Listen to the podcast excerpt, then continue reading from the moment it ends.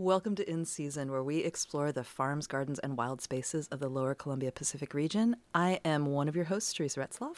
And I'm Jessica Schleif. And we are so excited today because we are joined by Anne Amato. In studio, live. In studio, Just had an icy drive over from Naselle. yes, I did. Good morning. Good morning. So, Anne, you're you're based in the Portland area, right? Yes, definitely in Portland, although my jobs take me outside of the Portland area. Uh, one of the nurseries I work at is Cistus, and it's on Sauvie Island. And the other job is in Canby, Oregon, so it's kind of the opposite direction. That's some weird commuting you've Yeah. got. I, I have kind of the ideal commute. It's against the traffic usually, and I can take back roads. So That's great. I just I, I feel like we should just get this in here right at the beginning because right before we went on to air, we found out that you have some really cool connections to this area. I mean, you not only has your family had a home in the Naselle area for a long time, but your your family used to own a nightclub in Astoria. yes, they did.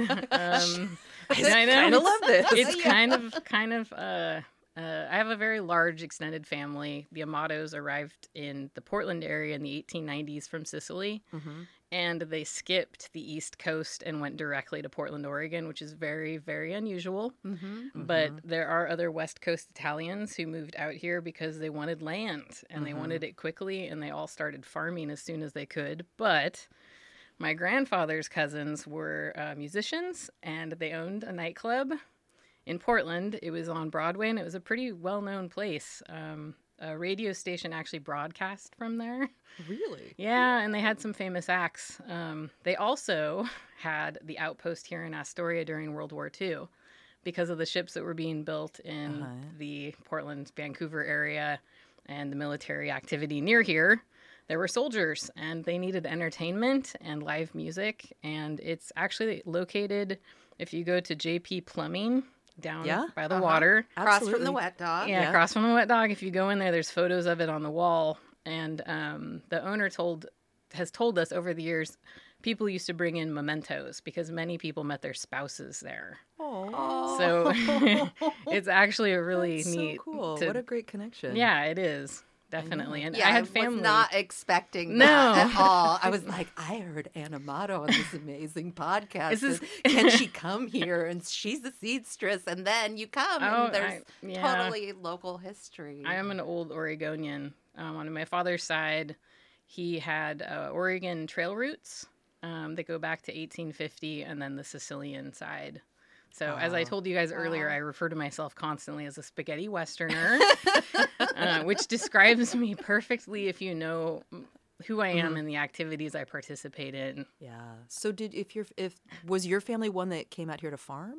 Yeah, uh, my father's great, my father's grandparents, my great grandparents were in Portland, and they were really greengrocers. Mhm. And in the town that they came from in Sicily, I've actually visited, and a lot of uh, the folks all live together in the city, and then they farm actually outside of the city. It's a different um, model than the one we use, Mm-hmm. where you're out in the country by yourself on your land. But um, Italians are a little more social.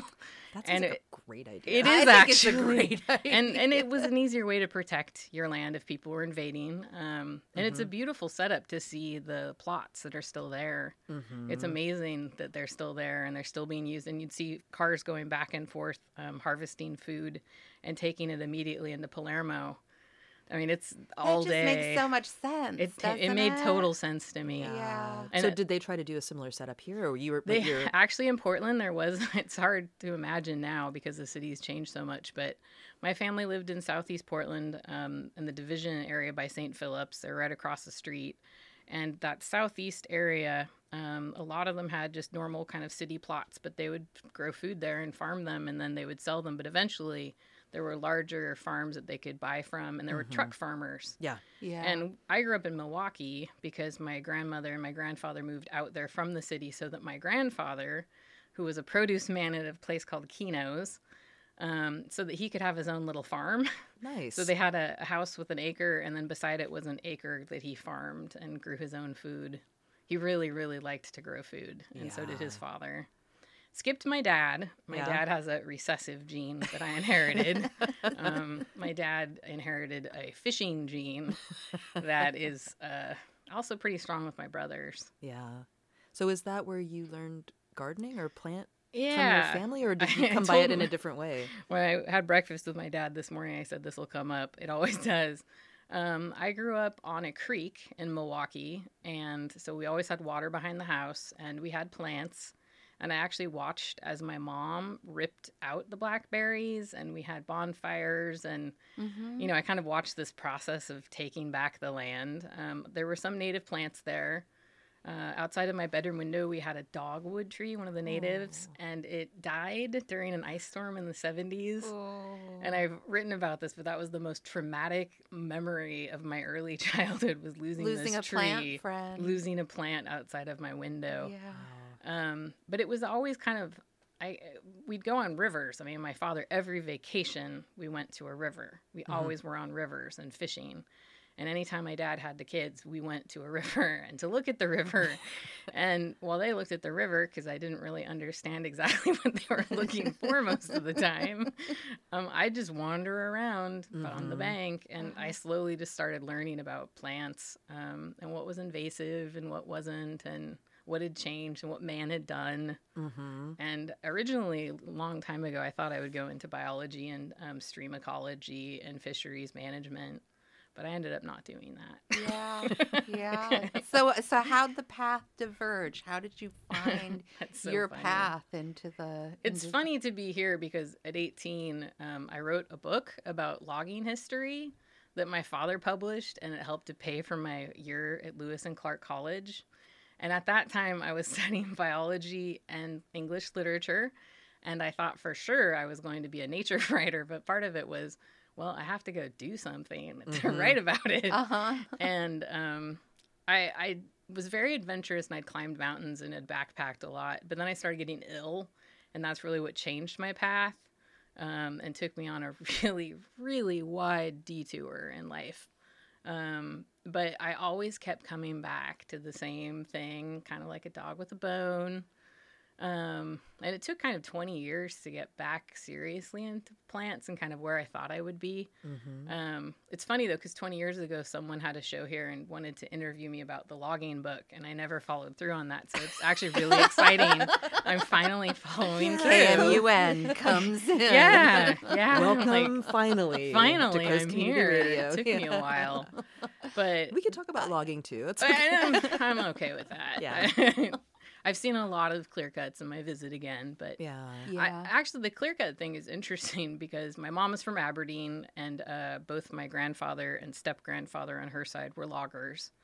Um, the interesting thing, though, is when we first got the property across the river in the woods, that was around the time that Robert Michael Pyle wrote his book, Wintergreen. yes. Oh, and love that, book, has Yeah. meant so much to me about Yeah. um, the relationships and negotiating the community around an area where you're basically har- harvesting wood. Yeah. I'm just going to say that nicely. Yes. Yeah. Um, and in the next year or two, I will be uh, working. I have a botanist friend in the state of Washington. He's kind of a boy wonder.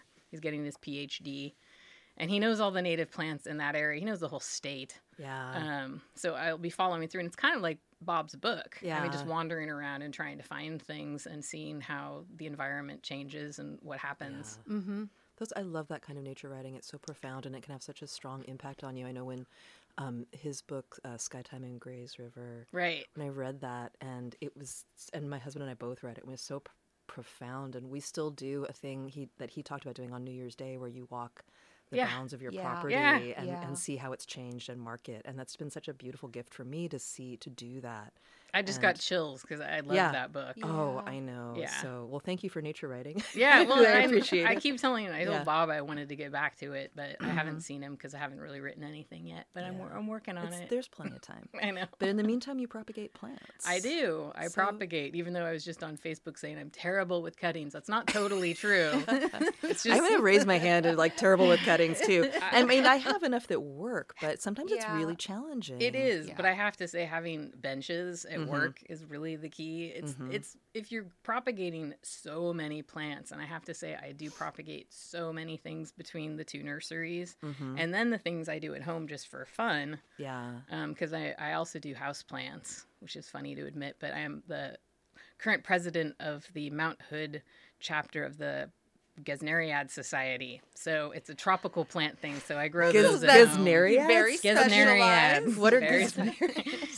I hate saying they are relatives of African violets because some people are like, oh no, African violets, but they are. And Mhm. there's like streptocarpus, strep, streps. I didn't even say that right.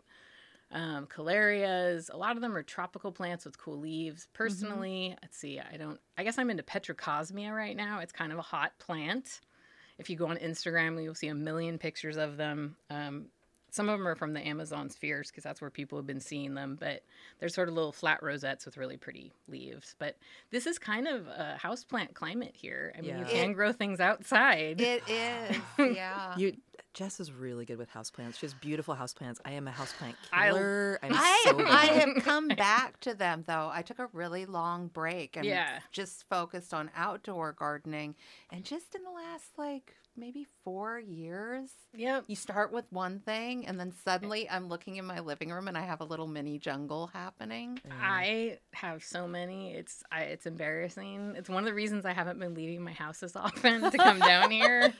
So I on this trip yeah, I've who do you trust to take care of Yeah. your plants? Right. I had to water everything before I left, but it's awful to have backup friends that have to take care of my plants. Um, Oh, but see, I think people probably actually enjoy it. Yeah, it. but then I what don't- if they what if they kill your plant? Oh, I'm fine with that. yeah, you I, just tell them ahead of time. I That's have all right. like thousands. It feels like, That and that's part of being the propagator. Is Yeah. that no matter what, there's always something waiting in the wings. Mm-hmm. And I don't want to sound disrespectful. It's not like I intend to kill anything, but it happens. Oh yeah. Oh I yeah. Major plant killer. yeah. Yep.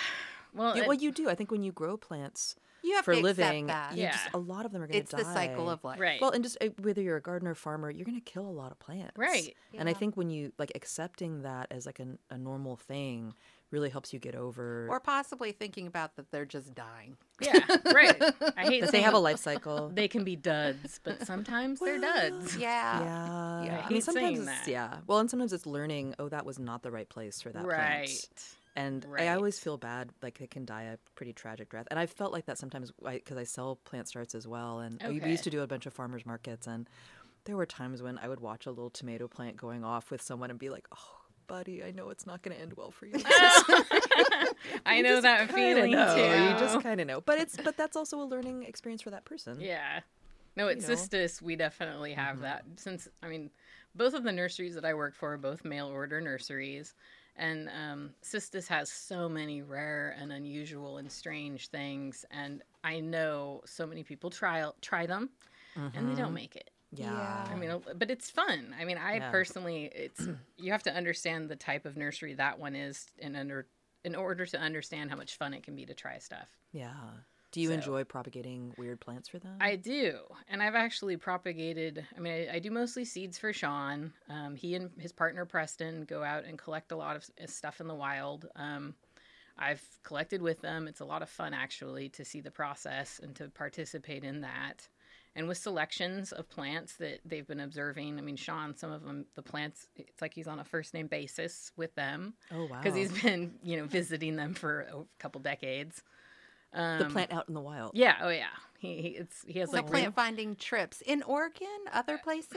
I would say we do it always. That's part of the weird part of being a propagator and a seed person. As in always like wherever you go. yeah, wherever I go, Yeah. it's it's it's on the brain. And we joke about parking lot plants. So, Mhm. for instance, you know, let's say there's a crop of trees that we have growing right now. I won't say exactly what they are, but they're beautiful trees. And I collected the acorns on the sidewalks of Sacramento, California, with friends. Uh huh. Mhm.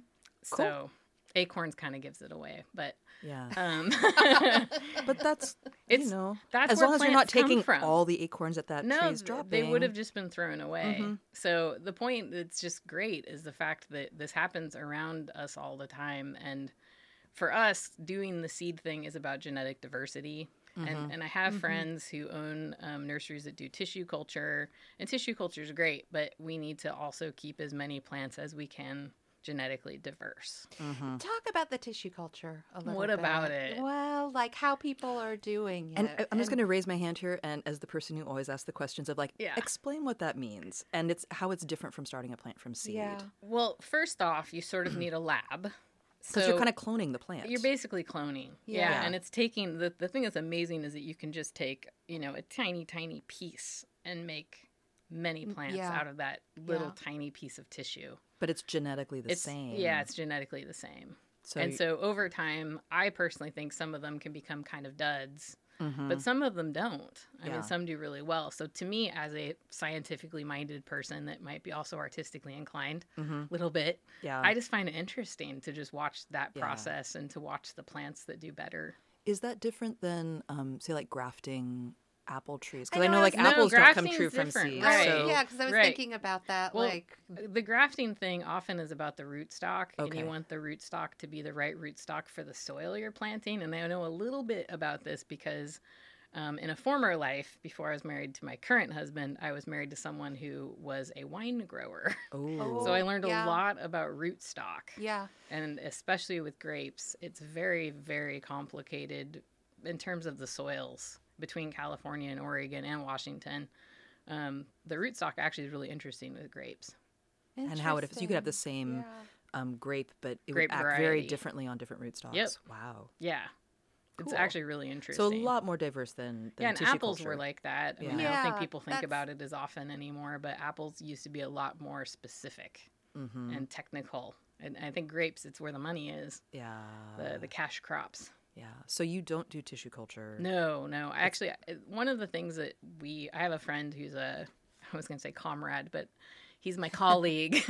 Maybe he's a comrade at times, but he's another uh, propagator. We kind of all hang out together because we have these conversations about things. But we have discussed, I mean, it would be nice if I could have some tissue culture experience, and I plan to, but I just haven't done it yet. Yeah. Kind of do a lot of stuff. What's the? I starting things from seed is kind of exciting. Yeah, that's I want. I that's want to. my jam. Yeah, I also love the ones that are really hard to start. Like uh, there's Yeah. ones I was reading about um wanting to start uh oh is it Romneya the the fried Yeah, egg not- poppy yep. and like you're supposed to The light it on fire there was something about like putting the seeds out and then covering them with something and then setting it on Yeah. fire Sandpaper, and I was kind of like oh, I sort of want to do that but then that seems weird too I feel bad giving you the secret, but there is a secret to doing it that's super funny. yeah You can actually just buy a bottle of liquid smoke. And Really? it works. no Who knew No. that liquid smoke is actually smoke? really and so it's the smoke that the seed it's the smoke and it's the chemicals in the smoke. So I actually use we also use Dang. smoke discs. There's a reason why Sean Hogan coined the term seedstress. Yes, yes. Oh, he you got to know these things when I first was reading your bio months Yeah, ago, I was it's- like, and she's a seamstress? and then I was like, oh, wait, seedstress, which I think is a beautiful term. It makes sense. And, Yeah. and Sean's thing, too, has always been um, to involve women in Mhm. horticulture whenever possible and as much as possible to make it sort of, you know, equal play for everybody. yeah. Um, and we were laughing because I was like, well, I think guys should be called seedstresses. Why not? Because I Uh-huh. get very tired of plantsmen, oh yeah nurserymen, Mm-hmm. nursery people, you know, nursery woman, Yeah. plants woman. But it's like seedstress is kind of nice because uh, it is kind of, you know, a motherly thing to be nurturing those little babies. It also, have to I, admit. f- I feel like that artistic It uh, bend comes out in that Well, there's a word. lot It of does. creativity. You Huh? have, you, there's a lot of creativity in starting seeds. I mean, it, part of it's like understanding the seed. What does it need? It is The challenge of getting it to pop. Well, and to me, sometimes it is- reminds me a lot of cooking. Alchemy. Yeah, Mhm. it's it's understanding your product Mm-hmm. and understanding where it came from and what its needs are, and Yeah. you know, it's it's knowing your food too. I mean, that's kind of what it feels like to me because I'm like I do the same thing every day between cooking because Mm-hmm. I actually have to cook most of my food because I have really severe allergies. Mm-hmm. Um, but it's interesting because I try to get the most out of anything I cook, the most flavor. Mm-hmm. So it's funny because it it is just like the seeds. It really is. the only difference, I guess, they both cleaning seeds. I have to admit, I'm getting a little bit tired of cleaning seeds because it takes a lot of time. Yeah.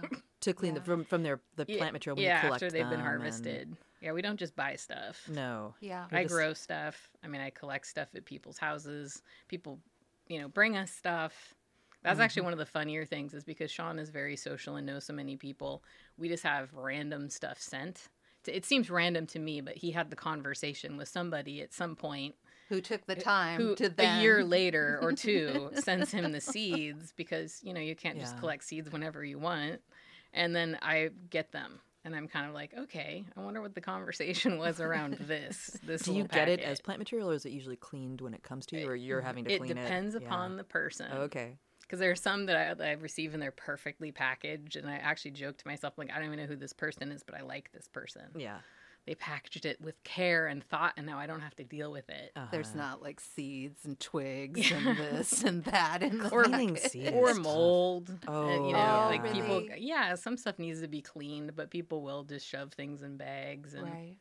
Not realize. Yeah. yeah, and it's it's a fun process, and it's really exciting when it is a rare plant. Some Mm-hmm. of the plants we've I've germinated there for Sean have been endangered plants, and that's kind of exciting when people give him things, and then we we're trying to keep them going. Mm-hmm. So feeling like that, that you're helping with that Yeah. diversification. Well, and it's the all- it- biodiversity. Yeah, and it's also it helps the people who come to the nursery who want to participate in that because as I've noticed on Instagram more and more with houseplants, Mhm. you know, the younger generation is really into conservation and saving plants and Yeah. this is part of that process. So it's kind of nice we have, you know, young folk coming up who love plants. They definitely need land to garden though because most of them are indoors and in Mhm. condos. But they do care about this stuff too. Yeah. So I'm curious to see how that's going to change in the years to come. What do you think the resurgence is with the houseplants? Like, what is it that is just making this explosion happen? It is a strange change. I mean, I feel bad because Gen X, you know, folks are always like, well, what about Gen X? What mm. did Gen X do? I'm like, We did oh, nothing." awesome. no, I think we no, we did. We, we it was good. focused, Yeah. I think, on a lot of food. yeah. A lot on food Yeah. and beverages. And Yeah. I, I don't think that's a bad thing at all. I think that was great. But as I joke, it's like we're the tired generation. Yeah. We're between these two other man. generations that are just like, we just want to relax. But I do see a lot of people my age because I'm, you know, like in that world, and um, I definitely know a lot of other farmers in my age group, and I think it's weird because you just you don't ha- like there was the older farmers than us, and then the younger farmers than us, and we're in that weird group of like. You know, you don't really fit in anywhere, but you're just, Right. kinda, just kind of plugging along, doing the work, doing it, but do, doing it a little more quietly. We were right quietly. That's exactly more quietly. I know. It's like we're just happy doing what we're doing. Yep. Just Just- with our headphones on, Uh-huh. drinking beer or whatever. Yeah, don't But it- talk to me. I, yeah, I, exactly. I definitely feel like we Yeah. were the ones who ripped up our yards and put edibles in and Mhm. went pretty, um, pretty crazy about it. And some, Yeah. some Yeah. maybe militant at Well, it felt revolutionary Exactly. at a time. It Yeah. did. But It's, and it's a I good feel like it is very exciting to see that interest. And I see that in the farming world with people wanting to um, grow heirloom varieties of Right. different plants. And there's some really cool um, seed, like variety saving, but also new variety breeding that's going on. Like the Culinary Breeding Network and the work that they're doing is so exciting and cool. So, I mean, I don't, I don't, I love growing heirloom varieties, but I also am super excited when someone's bred a new variety that Yeah. also has characteristics that are appropriate for this climate. It's very exciting. To I get see very that excited going about on that. you know, and to feel like you're participating in growing out that variety and trialing it and testing it in different areas. It's You're gonna laugh. So I'm not Yeah. great with edibles. I do Mhm. have a community garden plot. My husband John, Mhm. um, he helps with that. He's still learning to garden. His mother just passed away. She's a 90, 92 year old Italian, and so he misses his tomatoes. And so I'm getting Yeah. him, you know, on the routine. But one of the funny things that I do is I like to buy a lot of the heirloom Italian vegetables. And one Uh-huh. of the things I'm super excited about this year, and I just bought some, but I bought the seeds too, is like Barbie pink radicchio. oh, I don't know if you guys have seen it, I have seen that, but it's it's pretty um, pink. it's very pink. It's really pink. It's and compare hot. it's yeah compared to the other radicchios I've read up about it. It looks Mhm. like it should be slightly easier Yeah. because a lot of those come from the Veneto area of Italy, and that's where my husband's my mother in law was from, and that climate is actually kind of similar to here. Yeah. So But it is Radicchio a- is very hot right now. Yeah. Yeah, As a as a plant, it is. I mean, it's it's kind of like in farming world, it's like the equivalent of houseplants. Right. that It's like makes me radicchio. really happy. It's all about the chicories, and It's I'm like, oh, ridiculous. I mean, I'm kind of into them. I'm kind of into them, but also kind of like, I mean, but they're beautiful, and I think that's what I love to grow them. Even I just want to grow them and then look at them. Yeah. It's like the radishes. That's- so many of the Okay. radishes. I'm just like, oh, I don't necessarily want to eat you, but I just want to grow you Right. because you're beautiful. Right. And so it's funny. I'll teach you something my dad taught me, and I always thought this was funny. In Sicily, it's competitive. I mean, and, and it, it's probably other parts of Italy, but I know in the south of Italy, it's very fruit vendors, fruit and veggie vendors are very competitive about their displays. So apparently, what my grandfather would do at Kino's, and I I still do this because my dad taught me. But when you see a display that's incredible, he would say a triumph. It's a triumph. Oh, I and, love that. And it's super funny because we went to the farmers market in Palermo when we were there, and it was amazing to see the displays. And it's like such a simple. It's like this is the artist in me.